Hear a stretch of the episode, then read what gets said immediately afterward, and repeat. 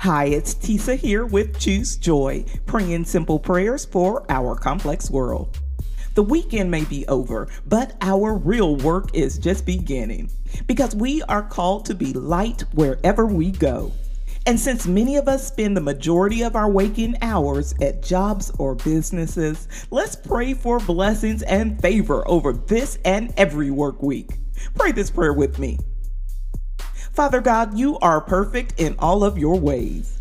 At the start of this new day, this new week, we come before you with gladness and with praise.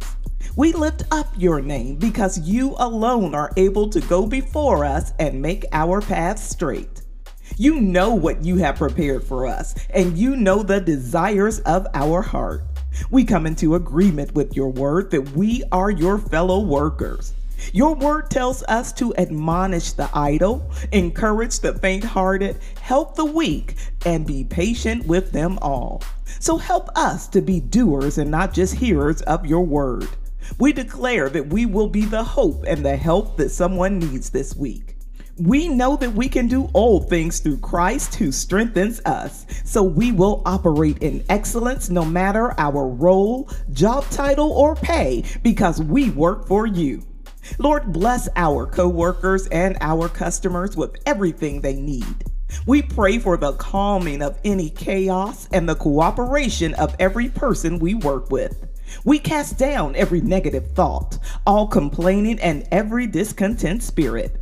God, move every barrier, mend any divisions, and let us be united in the same mind to do a good work for you. We believe that you care about us as much as you care for us. So we trust that this and every prayer is answered with a yes and amen. It's in the mighty name of Jesus that we pray. Amen. Thank you so much for praying with me here today at Choose Joy with Tisa.